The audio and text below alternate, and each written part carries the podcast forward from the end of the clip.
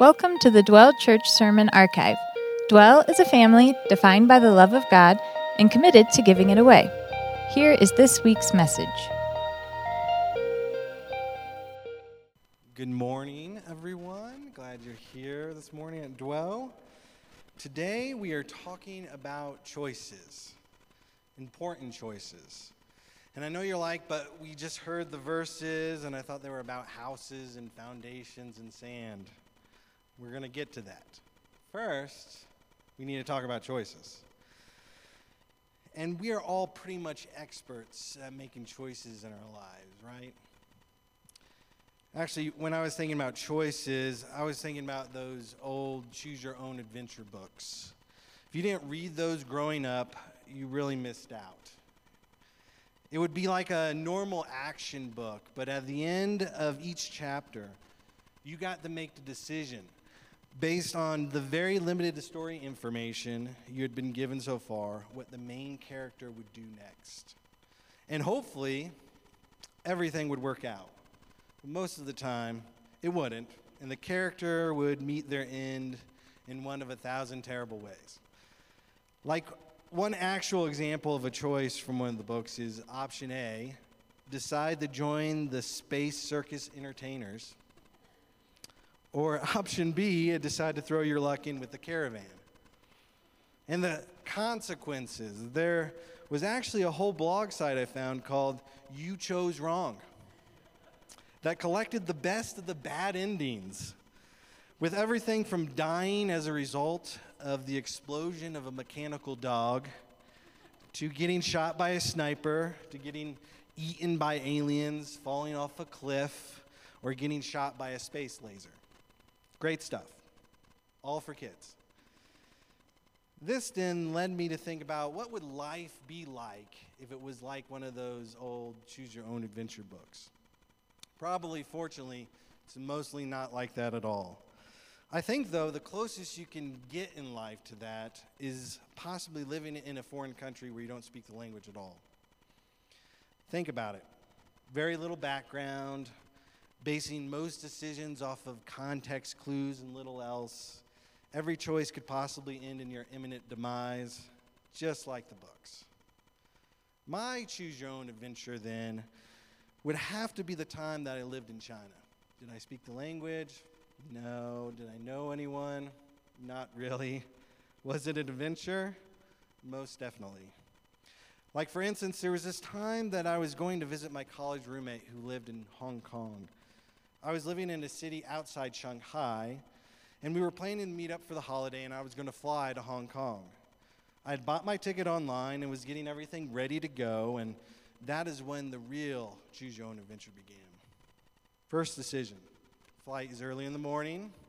I could choose either option A, take the afternoon bus the day before into Shanghai and stay close to the airport, or B, get up in the middle of the night and just figure it out from there.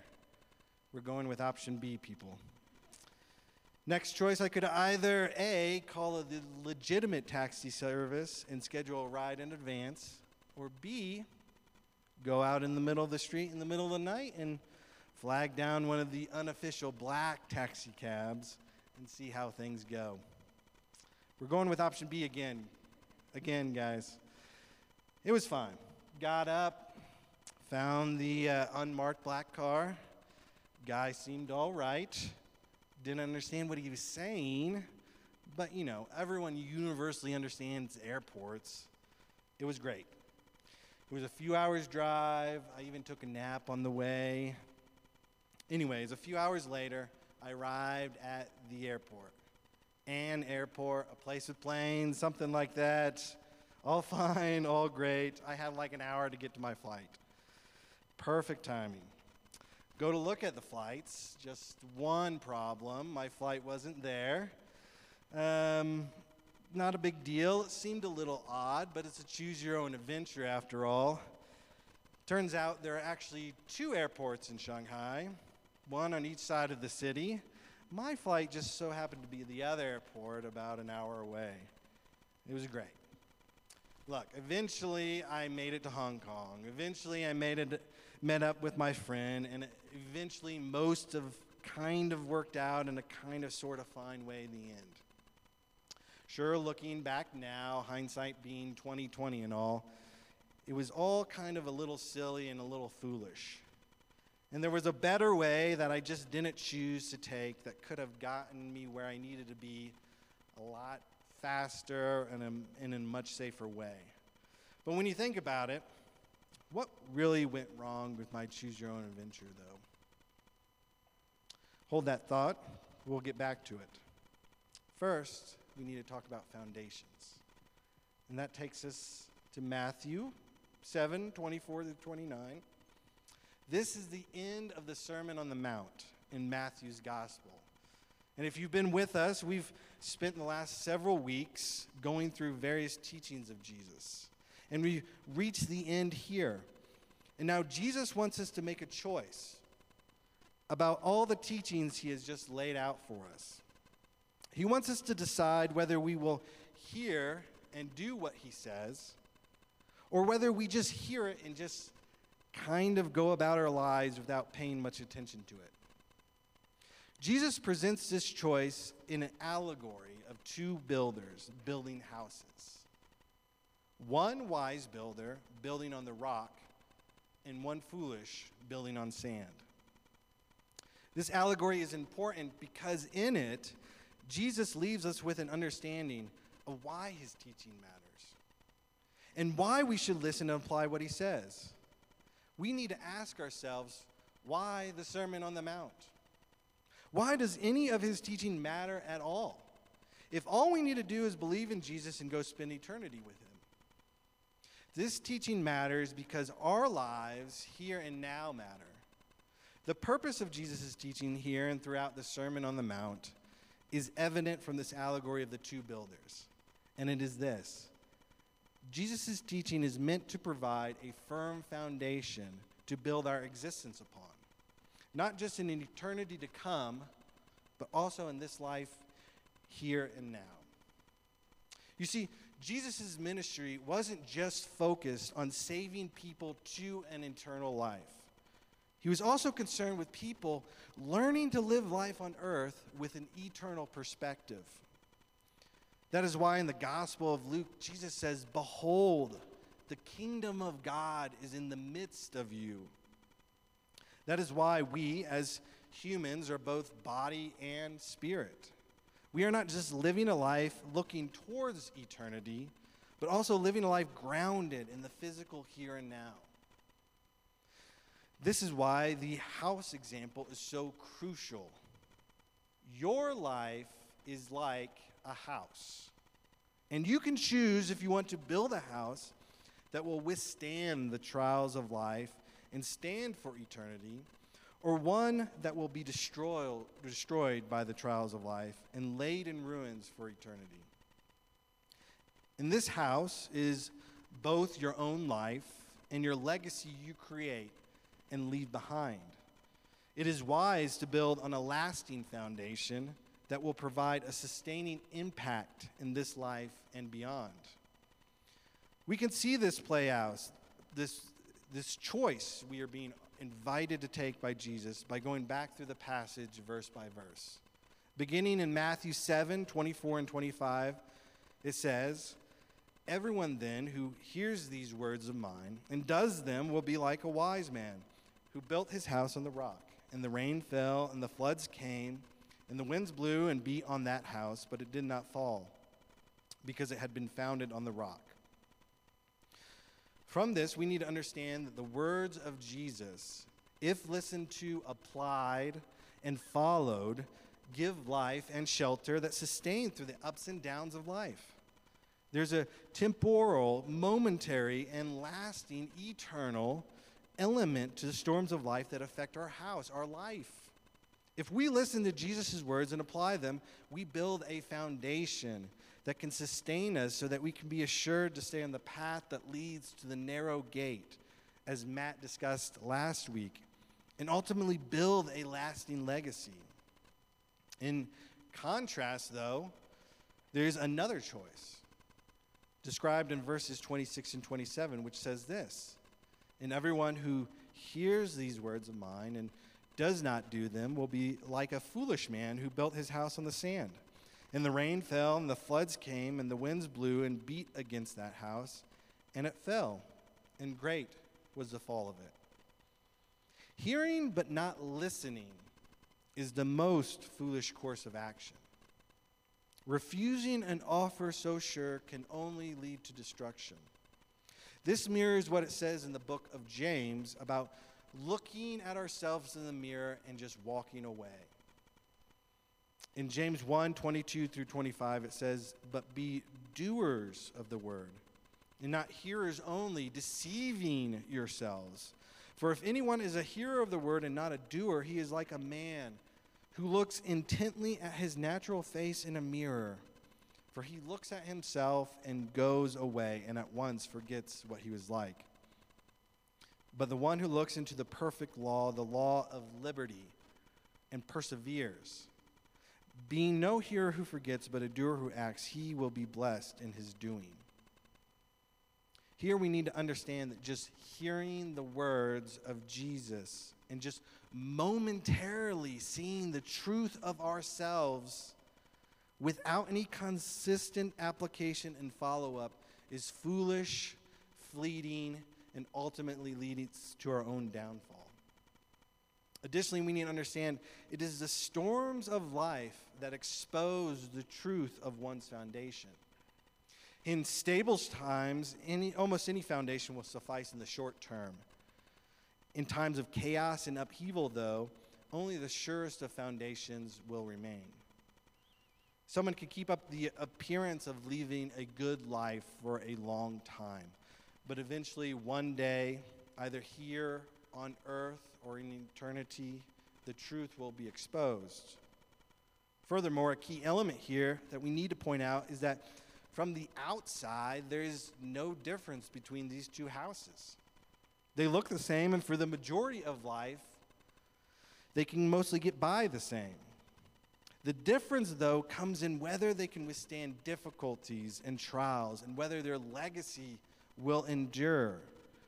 This difference is only evidence in the foundation that they are rooted in and only exposed when storms and tribulations come.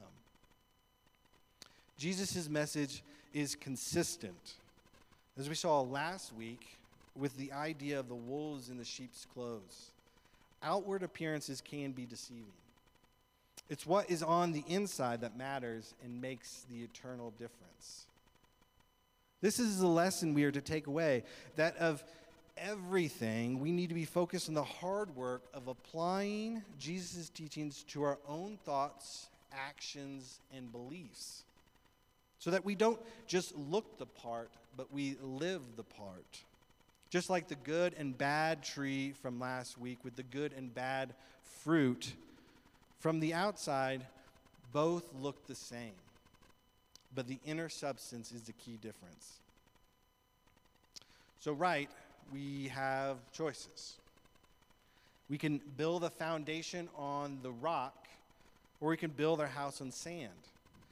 This seems a pretty easy choice, to be honest. And after all, we already established we are all pretty much experts in making choices for ourselves. I think, though, in reality, this choice, like everything with Jesus, is a little more nuanced than it first seems. It's kind of like ogres and onions, it has layers. How, though, why isn't this an easy choice? Why wouldn't we all just be this wise builder? First, I think uh, we need to understand that for the most part, I don't think anyone is going out there and intentionally, on a conscious level, building a house on sand. Most no one intentionally builds a house on sand, but the circumstances of life oftentimes make sand our default choice. It just happens, right? That's just how life goes. We all were once just reading, reading our own choose your own adventure books in elementary school, and then all of a sudden we're getting lost in unmarked taxi cabs in China and missing flights and making a mess of things. It just kind of happens. But what happened? Life. It just kept going and we kept going with it. We wanted the beautiful ending for ourselves, but little by little, small choice after small choice along the way, we just kind of settled for something that would mostly kind of work in a kind of sort of fine way in the end. Jesus actually talks about this challenge of us dealing with life a few times. We're jumping a little head, ahead, but I think the foolish man that builds on the sand has a lot in common with the seeds that fail to take root that Jesus talks about in the parable of the sower in Matthew 13. The first seed fell along the path, the second fell on rocky ground, and the third fell among thorns. For different reasons, all three failed to take root. The evil one stealing away the desire of one seed, the one seed who has enthusiasm initially, but faces tribulation and just falls away because it's easier, and the one seed whose desire is choked out by the cares of the world. Life, for one reason or another, comes along and distractions grow, and somehow it just becomes easier to settle for the sand because, after all, on the outside, who would really know? When it comes to your house, no one. Not really, not right away at least. Secondly, I think uh, choosing the foundation on the solid rock means that we have to take some initiative and start digging deep and dealing with the real challenges in our life. To find the rock, we have to dig, and the digging is often going to be hard. I did some very cursory research on soil types as classified for excavation and building things. There are apparently four classifications solid rock, type A, type B, and type C which essentially just goes from the most stable to the least stable, or goes from the most cohesive and compact of materials to the least cohesive, which, like sand, just falls apart. Of these, apparently stable rock is the most uncommon and difficult to find. So, the majority of time, you're dealing with one of the other three types. Would you want to guess what the most common type is? In most areas, it's type C, or you would assume it's type C if you don't know and you want to build a house. See, the problem here isn't that you don't want to build a house on rock, it's that to find the rock, it's going to take a bit of digging, and you might run into some dead ends. You might hit a few snags here and there. You might have trials and tribulations. You might have to face some of your own doubts and fears and insecurities before you even start putting up any walls. It's not that we don't want the rock, it's just that settling for something else is much easier, especially when it's all around us.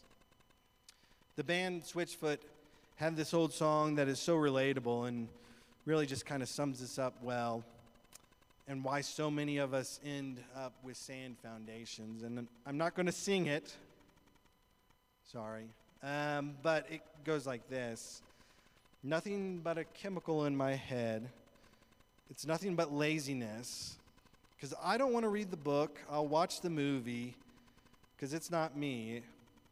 It's just like everybody else my age. I think I'd rather play around and I think I'd rather watch TV because I don't want to face my fears. I'll watch the movie. It's not me. I'm just like everybody else. Listen, we all look at this choice and we say, Yes, I want to choose to be the wise man that builds on the rock. That's easy. In reality, though, this is difficult because we might have to face ourselves in it. We might have to do the hard work of facing our fears and shortcomings and the insecurities that make up our natural foundations and actually do something with them. Wouldn't it just be easier to just put up a house on whatever we have now and not worry about it? Thirdly, I think too often we don't choose the foundation of stone because we are trusting in the wrong authority. Too often we end up trusting an authority that tells us that sand is good enough. In verse 28 and 29, it says, And when Jesus finished these sayings, the crowds were astonished at his teaching, for he was teaching them as one who had authority, and not as their scribes. Ultimately, it's the authority of the speaker that lays the groundwork for a lasting foundation. We then should ask, what authority are we listening to and following? Maybe the authority is other religious or political leaders that are trying to pull us towards their ways and beliefs for their own reasonings. Or the authority is a job or a career or a group of people that we think are pretty cool. I think probably, though, if we are really honest with ourselves, the authority we listen to most is ourselves. I think also, probably, if we were honest, the one voice that is the most inconsistent and incohesive and ever shifting as sand is also ourselves. It kind of goes back to a little to my own choose your own adventure story. What did go wrong there? In that story, I wanted the foundation of stone, the right outcome. I wanted to achieve the objective of getting to Hong Kong safely and without issue.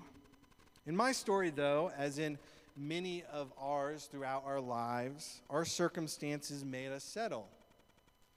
It was easy for me not to make better plans and not map out my trip in advance and just assume that everything would work out and rest on the authority of myself for making the best decisions.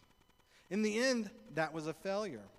And it wasn't that my intentions weren't good because they were. It was because it was easier to settle, to trust my own intuition, and to not do the hard work of applying a better authority to plan out the road ahead. As another example, it's kind of like the movie Encanto, which, if you have kids, you have probably seen a million times by now. If you don't have kids, you might not have seen it at all, but you probably shouldn't because it's great. It's uh, worth checking out. It's a story about a house that's not really about a house, but about something much more important. It's kind of made for what we're talking about today. You see, three of the most important characters in the story are Mirabel, the central character, who seems to lack anything of a special gift except the uh, too often undervalued gift of perception. Then there's Bruno, Bruno, but we don't talk about Bruno, obviously. And then there's Abuela, the matriarch, the authority. Then, of course, there's the rest of the family who are just going about their lives. The catalyst for the story is that the foundation of the house, which represents the lives of the family and their legacy, has cracks in it that is threatening to bring it all down. Bruno sees the possibilities of the future. And he understands that both bad and good things are going to happen, they're part of life. But recognizes the reality of bad things is difficult for his family to accept. So instead of presenting the reality of both bad and good, Bruno hides away in the walls of the house. Instead of preparing for the bad, he settles for making temporary fixes as the cracks in the foundation appear. Instead of confronting the foundation problems, he settles for trying to prop up the family's belief that everything is fine and always will be fine. Abuela is really the central figure in the story in many ways. She also, if you watch closely, in many ways mirrors the foolish builder who builds on sand.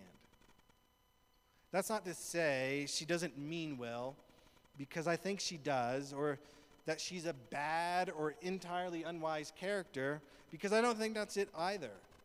She's not lazy nor neglectful. She's just focused on the wrong things. And she's afraid to confront her deepest fears that she might lose her family again, which is exactly what is happening by ignoring the cracks in the foundation. It is Mirabel, though, who is the wise builder, who tends to the foundation and seeks to confront the fears and the bad that her family is neglecting and to build a stronger foundation for years to come. You see, it's a story about a house that's not really about a house that teaches us a little bit about what Jesus is teaching us here. Again, we have been studying the Sermon on the Mount for the last several weeks. And now we have reached the end and we have come to the point of the invitation. Where Jesus' audience, where we are invited to do more than just listen. Over this week and last week, we've seen Jesus lay out for us two choices for us to take two gates, one wide, one narrow, two trees, one good, one bad, and here now two houses, one with a strong foundation and one without. What then are we to make of this? First, I think we should understand that the choices we have are few. We like to think that there are many options in life, and in a way, there are. You can be a doctor or a librarian. You can eat cornflakes for breakfast or eggs. Or you can, you can make choices big and small every second of every day. What I think Jesus is inviting us to understand here, though, is that the most important decision in life really only has two options the way of Christ or the way of settling for the world's way, our own way. The narrow way that few find or the wide path to destruction based on our own authority. Secondly, I think we are to understand that we have a unique agency in the story we all come to tell. Jesus doesn't force us to follow him. He invites us to trust and believe to follow and apply his teachings. This isn't to say that we are all the same or we start the same or have the same opportunities or misfortunes, because we don't. And the reality is that some of us might have more good things come our way, have more better opportunities than others. And some might have less in spite of our best efforts. Ultimately, though, no matter our lot or station in life, we all have the same basic choice. And we all have the power to choose for ourselves. You might not feel like you have control over much in your life, but at a minimum, you have control over this. What is the lens through which you will interact with what comes your way? Are you going to bring the teachings of Jesus to the things you interact with in life? Or are you going to rest in your own authority and understanding? With the things and options in life, will you choose to make choices based on Jesus' teachings and the way of sacrifice and service, or will you choose to make choices based on your own preferences and immediate wants, desires, and needs? Maybe as a test, even start with this very series. Maybe through this series of teachings on the Sermon on the Mount, you have been challenged and convicted on one Sunday or another. Perhaps you felt convicted that you might have an anger problem that is negatively affecting your relationships. You heard the sermon on anger and you felt convicted to do something about it, to hear and apply, but now it's been a few weeks and you haven't thought about it in a while. Or maybe it was the passage on judging others, or on lust, or on being anxious about your future and your daily provision. Maybe you heard those messages and read those words of Jesus, and you felt you needed to dig a little deeper and start working on your foundation. But then Monday morning came, and then Tuesday, and then distractions came little by little. And not that you didn't have good intentions because you did, but because of the small of this small thing and a million small things since, you just haven't thought about it again. Maybe now this morning though is a new opportunity, a new invitation to take another look at yourself in the mirror, to see yourself and not look away and forget about it. a chance to make a note for yourself to review and apply, to take stock, and perhaps even reread some of the Sermon on the Mount and start thinking, how do I start applying this in concrete ways, starting today and continuing on in tomorrow, and then the next day and the day after that? See, Jesus' words are just as relevant today as they were yesterday. And today's the best day to start making a choice that will affect all your tomorrows. In the end, then, what is the one thing that we should take away from all of this? What have I to give you today? If nothing else, it's for you to take away this. With your time and with your energy and with your seconds and your days, build a house. In building, though, focus most on the foundation. In that, listen to the words of Jesus and find out what they say to you specifically. Not just once, but every day, over and over and over again. Building and maintaining a foundation isn't just a one time thing, it's a daily digging deep into the essence of your very being and applying the teachings of Jesus to the most difficult places inside each one of us. So set about building a foundation that lasts for all eternity. Thanks for listening. We hope it brought you closer to Jesus and more in touch with the world around you. Being a Christian in today's culture can be hard. Fortunately, He gives us the gift of community through His church so we would love to invite you to join us for one of our Sunday morning gatherings or for one of our weekly small groups. All the details you need can be found on our website, dwelldenver.org.